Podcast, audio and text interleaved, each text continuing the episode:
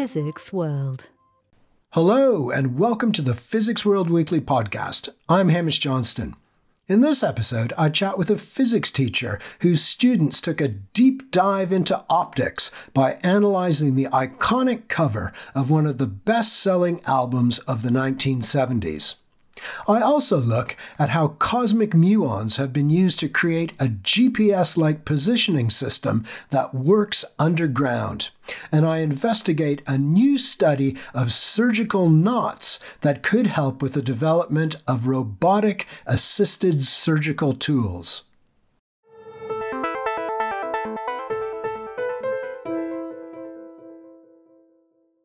As classic albums go, there's probably none more classic than Pink Floyd's The Dark Side of the Moon.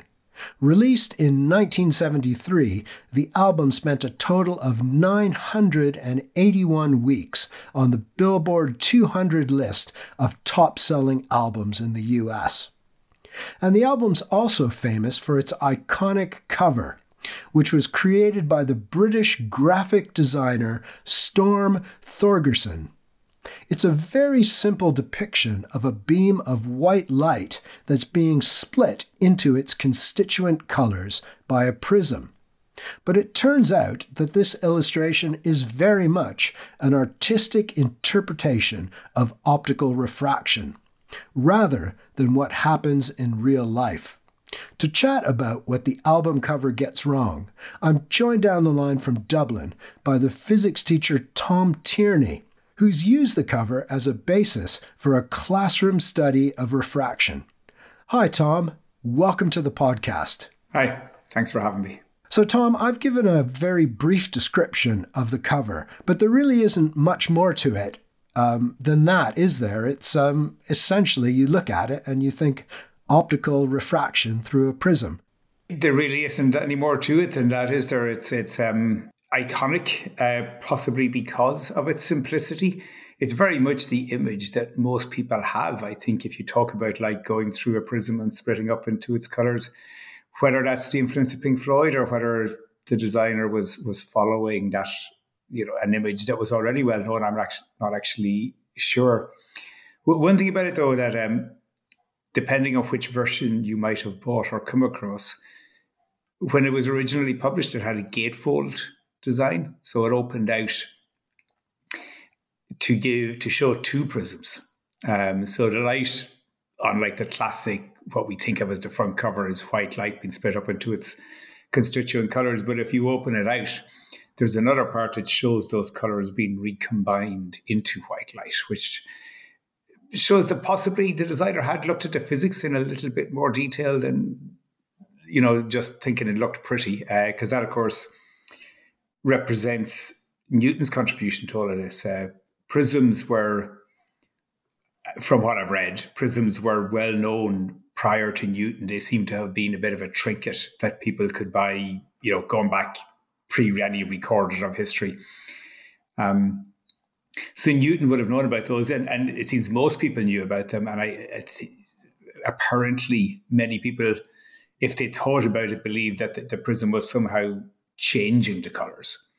So when he thought of then taking the light from the prism and putting it through a second one to recombine it, he established the idea that all those colors, all those waves are in there um, to begin with, or all those colors, at least from his point of view.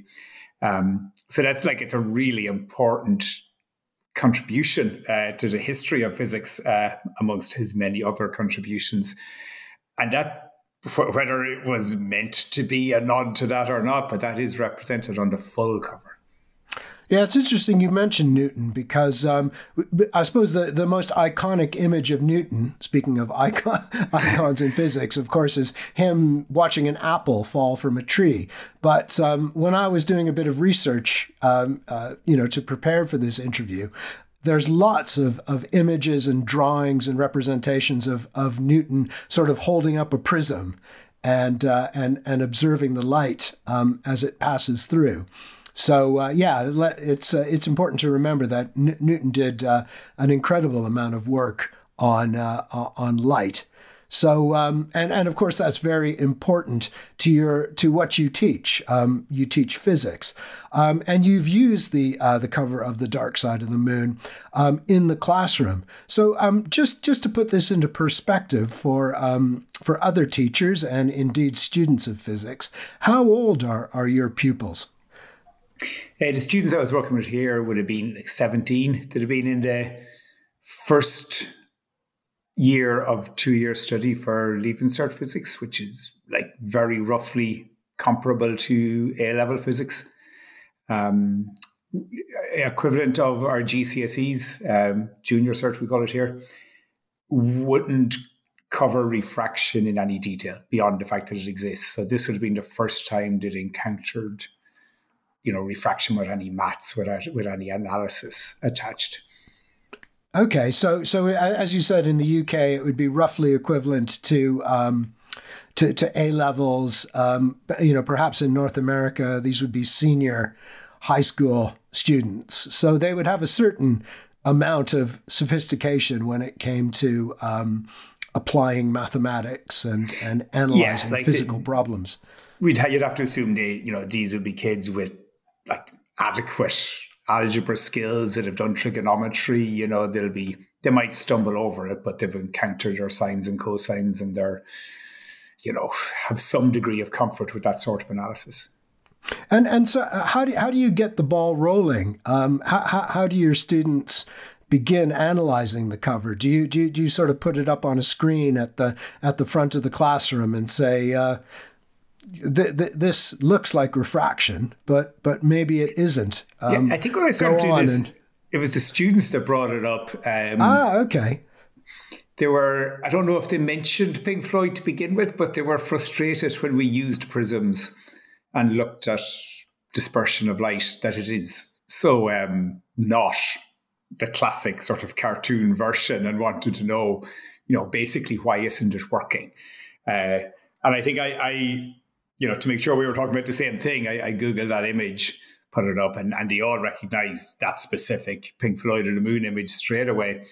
Um, so they wanted to know why it doesn't look like that. Uh, so it, it occurred to me to do what what seemed very obvious in retrospect, why I didn't think of doing it before, of of actually analyzing that image, you know, with the maths that that they would have learned um, so I leave the color version up on screen, but I, I, print out black and white versions for them because there's a limit. There's a limit to the budget I can put into this.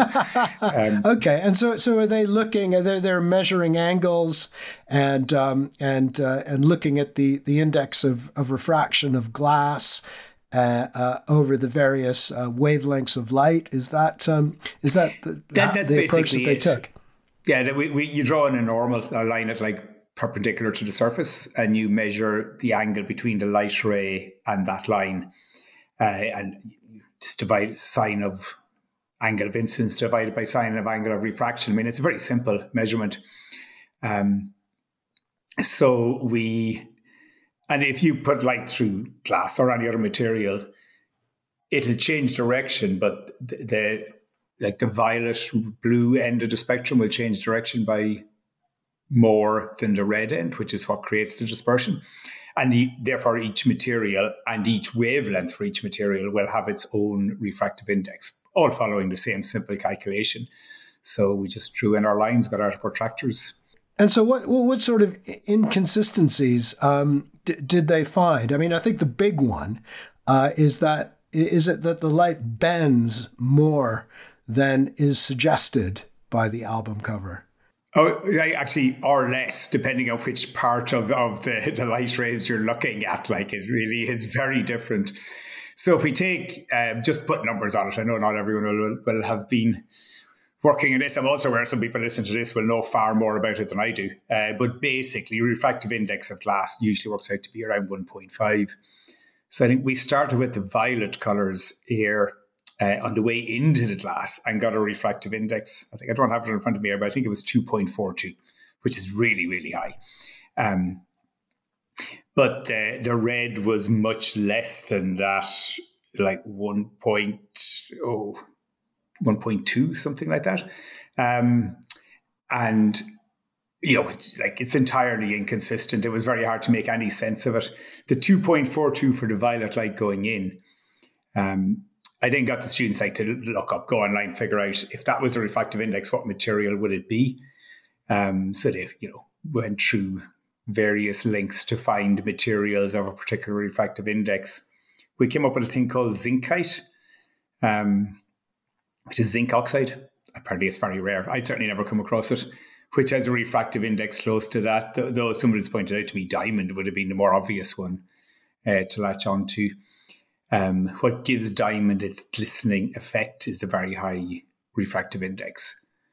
But of course, they then the material they have, looking at the violet light on the way in, you get something like diamond. The red light gives you something that's less dense with glass. If you look at the light on the way out, which should you would expect to give consistent answers, you get entirely different answers again. okay, uh, it's it's totally inconsistent.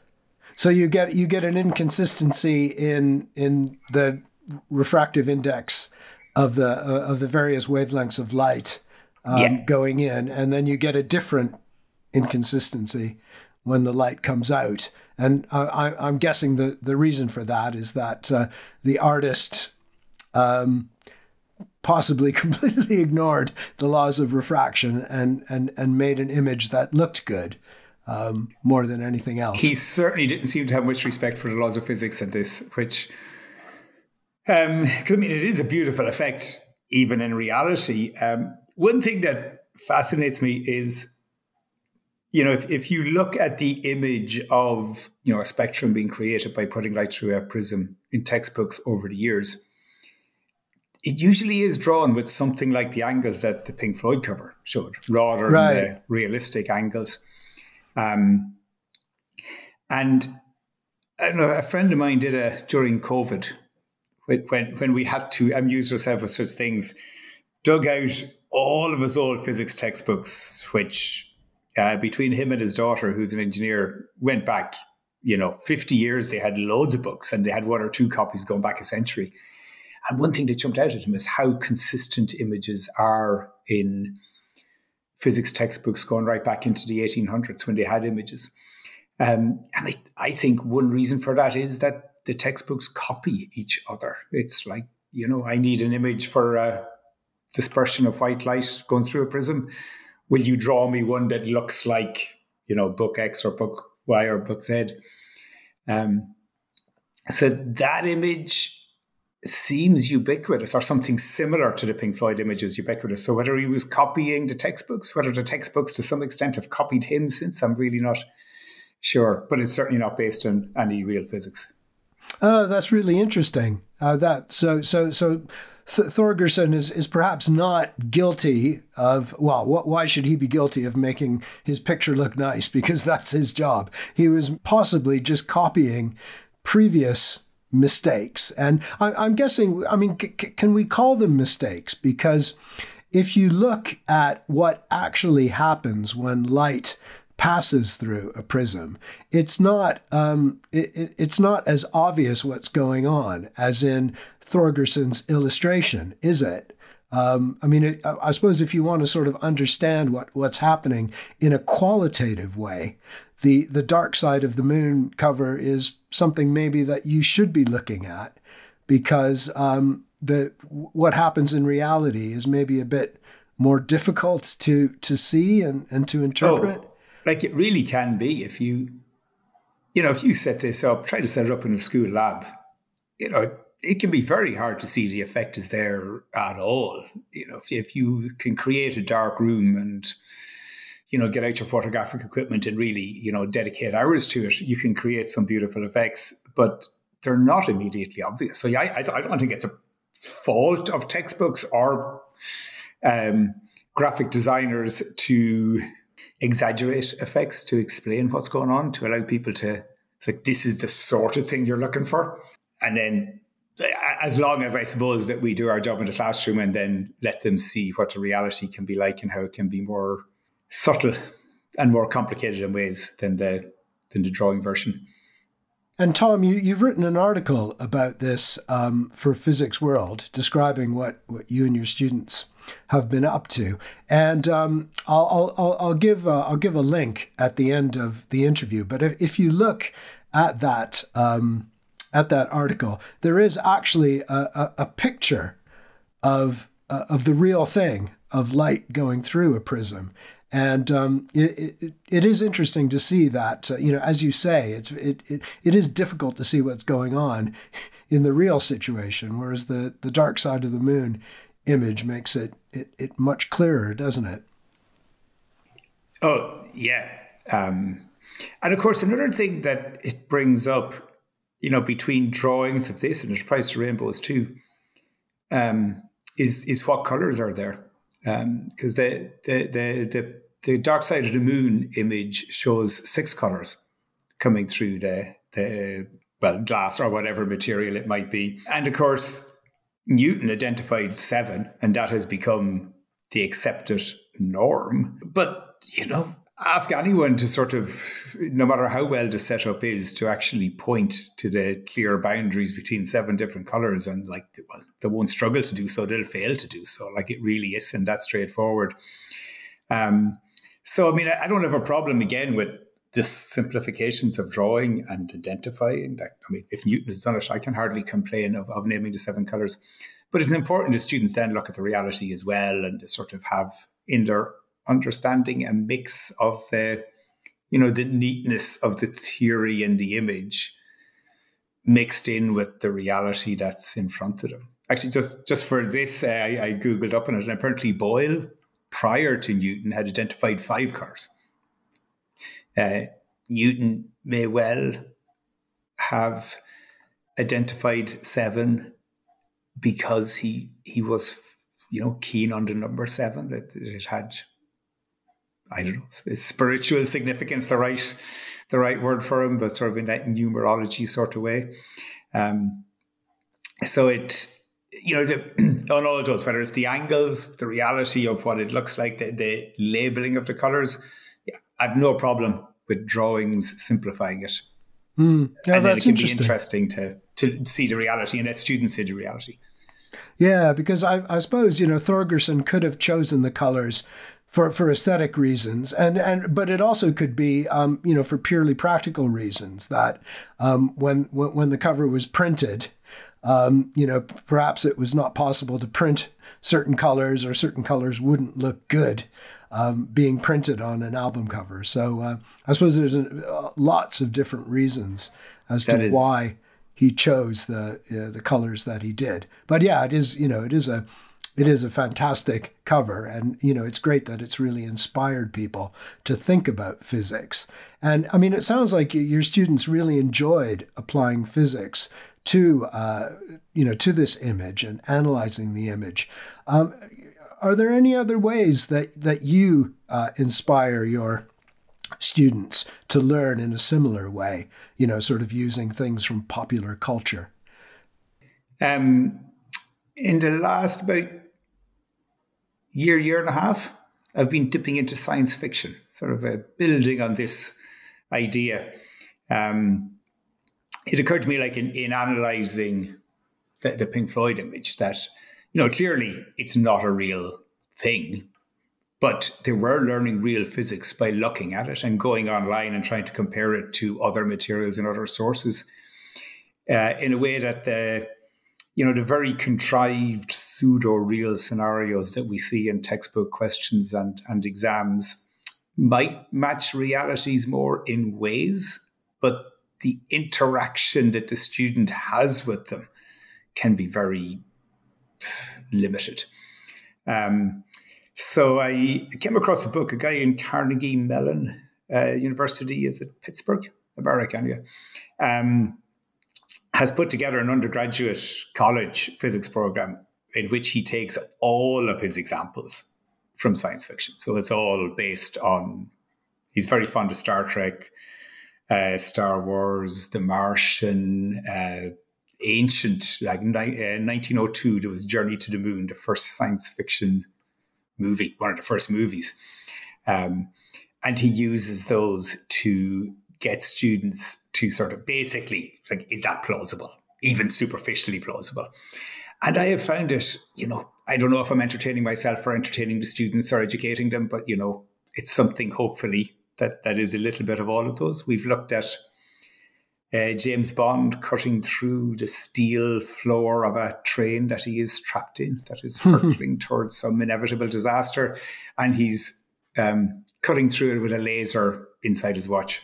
um, we just is that plausible? And students to figure it out have to look at how lasers can cut material, which is is melting rather than traditional cutting. They have to learn that. They tie it in then with latent heat, specific heat capacities. The idea of modeling, they have to come up with what sort of shape is being cut. You know, there's a lot of real physics there in what is clearly a nonsensical yeah, yeah. Well, situation. Even, could you store that amount of energy in your watch? um, using a lithium-ion battery. I'm guessing that's probably the killer. That, that's the bit that, that we come down to in the end. Because uh, yeah. beyond that, it's totally plausible. If you can get enough big enough laser in there, it's certainly going to work. Um, but having that stored in a watch, and particularly a watch from I think 1990 something, it was Pierce ah, Brosnan right, anyway. Yeah. I think it's unlikely.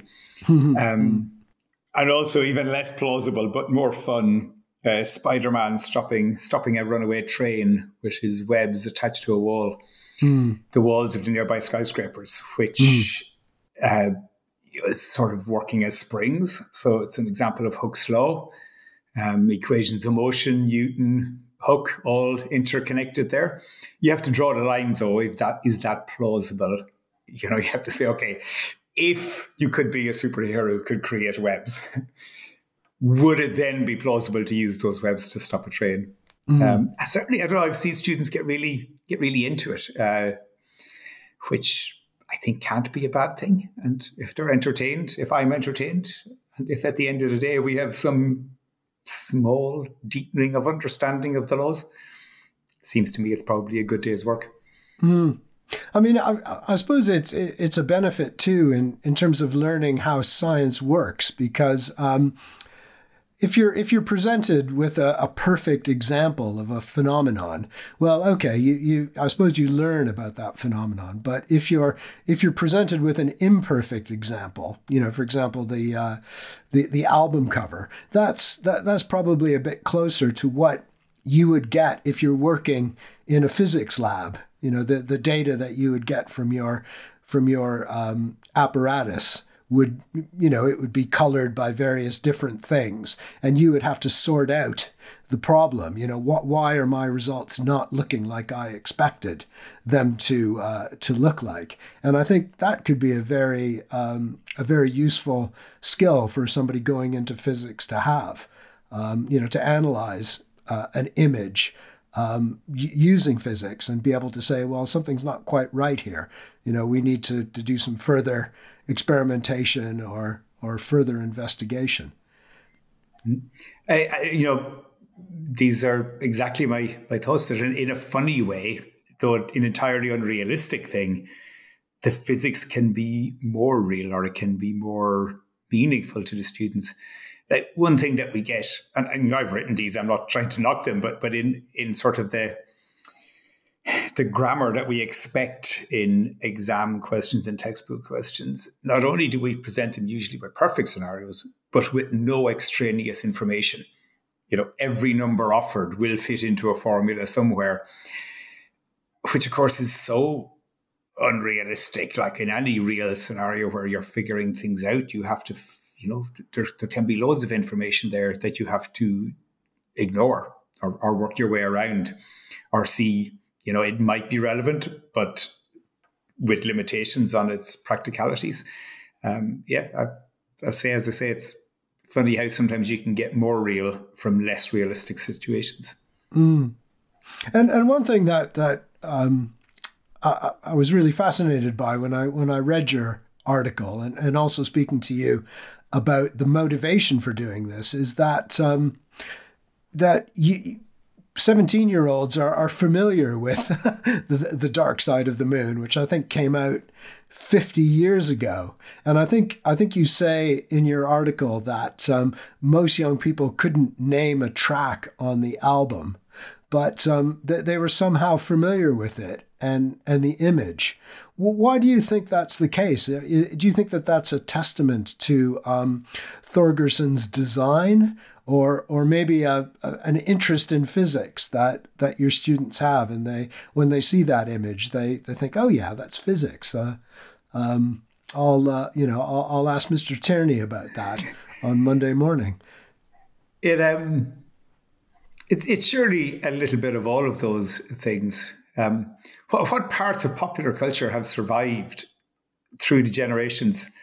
It's fascinating the stuff that kids do know about and then don't know about when you remember these things yourself mm. uh, hmm. from being a kid.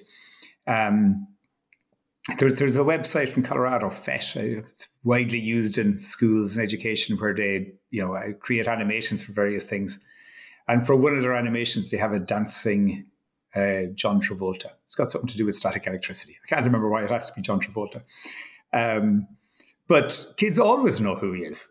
You know, and it's been a long time even now since his renaissance in the Pulp Fiction era, they always know who he is. They all mm. know about Grease. I don't know why. I don't know why that survived particularly.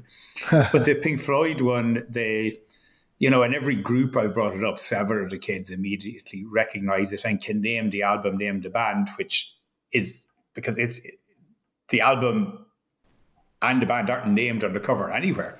Oh, that's um, true. Yeah. So they, they both recognize it and can identify it. Um, and I suppose there's something about a classic image that there's a reason why it strikes people. So, I mean, are they responding to the physics, to its beauty? Maybe a little bit of both of those. And I'm sure Newton, you know, was was drawn to the beauty of of the the colors coming through it at the beginning, and the physics and beauty weren't. They're not separate things. there may be there there's certainly an overlap in those Venn diagrams. And I guess the kids come to us in the overlap. Yeah. And it's you know it's certainly the case that um, you know I think probably universally we we find rainbows beautiful.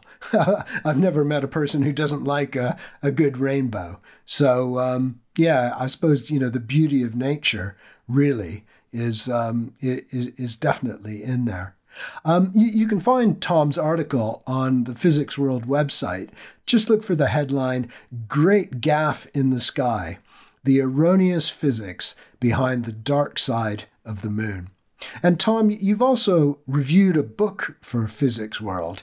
It's called Wasteland The Dirty Truth About What We Throw Away, Where It Goes, and Why It Matters and that book is by Oliver Franklin-Wallis. D- did you enjoy the book, Tom?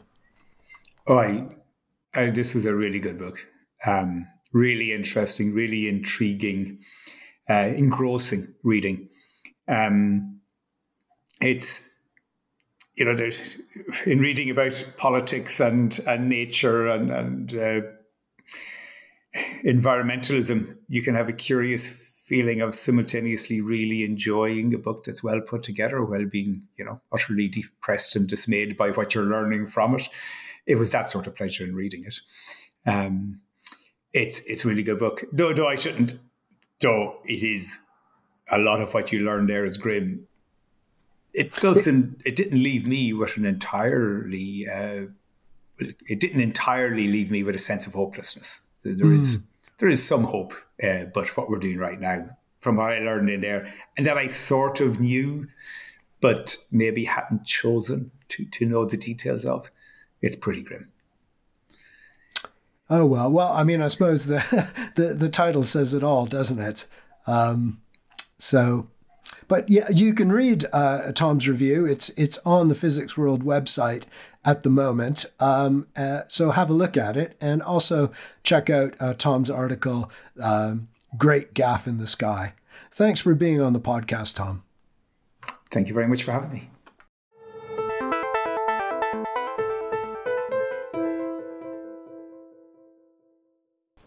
The Earth is constantly bombarded by subatomic particles called muons, which are created when cosmic rays interact with the atmosphere.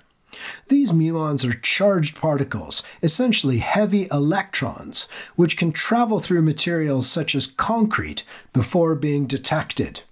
Scientists have taken advantage of this by doing radiography using muons, imaging the interiors of large objects such as an Egyptian pyramid and a decommissioned nuclear reactor. Now, researchers in Japan have used cosmic muons to create a navigation system that can operate in places where systems like GPS cannot. This includes deep in the basement of a large building. Their system comprises a number of reference muon detectors that were installed on the roof of a large university building in Tokyo. A portable receiver is deployed in the basement of the building, and the system looks for muons that have passed through one of the reference detectors and the receiver. Because the muons travel at close to the speed of light, the time difference between the detections gives the distance between the reference detector and the receiver. Using similar measurements involving other reference detectors, the location of the receiver can be triangulated. The current system uses quartz oscillators to do the timing, and it can locate the receiver to within a few meters under ideal conditions. This is on par with the performance of GPS on a smartphone, but the team says that this spatial resolution could be improved. You can read more about this novel navigation system on the Physics World website. Just look for the headline Positioning System Uses Cosmic Muons to Navigate Underground. Have you ever tied a knot only for it to come undone? It might be the type of knot that you've used successfully many times before, so the failure might be a bit puzzling and a bit annoying. For surgeons, however, tying good knots is a crucial part of the job. Now, researchers in Switzerland have shed light on why some surgical knots hold and some don't. The key to success, according to the study, is the pretension of the filament, the stretching of the filament as the knot is being tied. Their study found a power law relationship between pretension and knot strength. As well as helping surgeons tie better knots, the research could help in the development of robotic assisted surgical tools. You can find out more on the Physics World website under the headline Untangling the Mechanisms Behind Surgical Knot Strength. I'm afraid that's all the time we have for this week's podcast. Thanks to Tom Tierney for joining me today, and a special thanks to our producer Fred Isles. We'll be back again next week, but in the meantime, do check out the latest episode of the Physics World Stories podcast which looks at some of the new technologies that could soon be used to create even more powerful computers. Host Andrew Glester is joined by three experts who look at how new paradigms such as optical and quantum based computing could play key roles in the future of calculations. That podcast is called Moore's Law in Peril and the Future of Computing.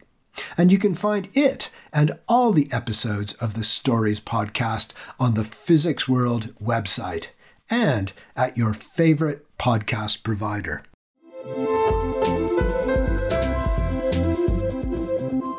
Physics World.